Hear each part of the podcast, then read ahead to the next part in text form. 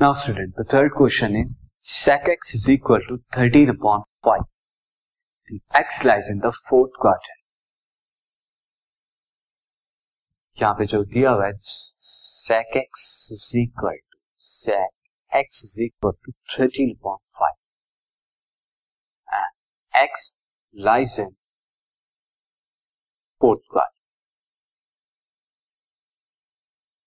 Fourth quadrant में हम जानते हैं कि कॉस और सेक जो है वही पॉजिटिव होते हैं, बाकी सब नेगेटिव पॉजिटिव जो होते हैं this is cos and sec ये, बाकी सब नेगेटिव नाउ सेक एक्स दिया हुआ है सेक एक्स से मैं कॉस एक्स निकाल सकता हूँ since cos x is equal to one by sec x now further this will be five upon thirty cos x की वैल्यू आ गई तो साइन एक्स की वैल्यू हम बता सकते हैं। साइन एक्स कितना होता है स्टूडेंट अगेन साइन एक्स की value square root of one minus cos square x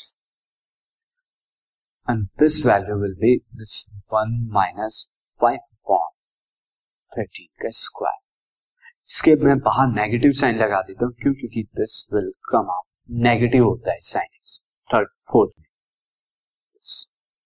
This will be one minus twenty five by one thirteen का वन सिक्सटी नाइन और जब आप इसे सॉल्व करेंगे that is negative one sixty nine minus twenty five LCM लेने के बाद that will be one forty four upon में one sixty nine that is equal to minus twelve by thirty now अब टेन एक्स की value ten x भी क्या होगा? Negative होगा. बट यहाँ पे नेगेटिव साइन लगाने की ज़रूरत नहीं, क्योंकि जब आप sine x by cos x करेंगे तो नेगेटिव साइन ऑलरेडी आ जाएगा. Sine x here is equal to minus 12 by 30 and cos x is equal to 5 by 30. The starting से 13 cancel out, that is minus 12 upon 5.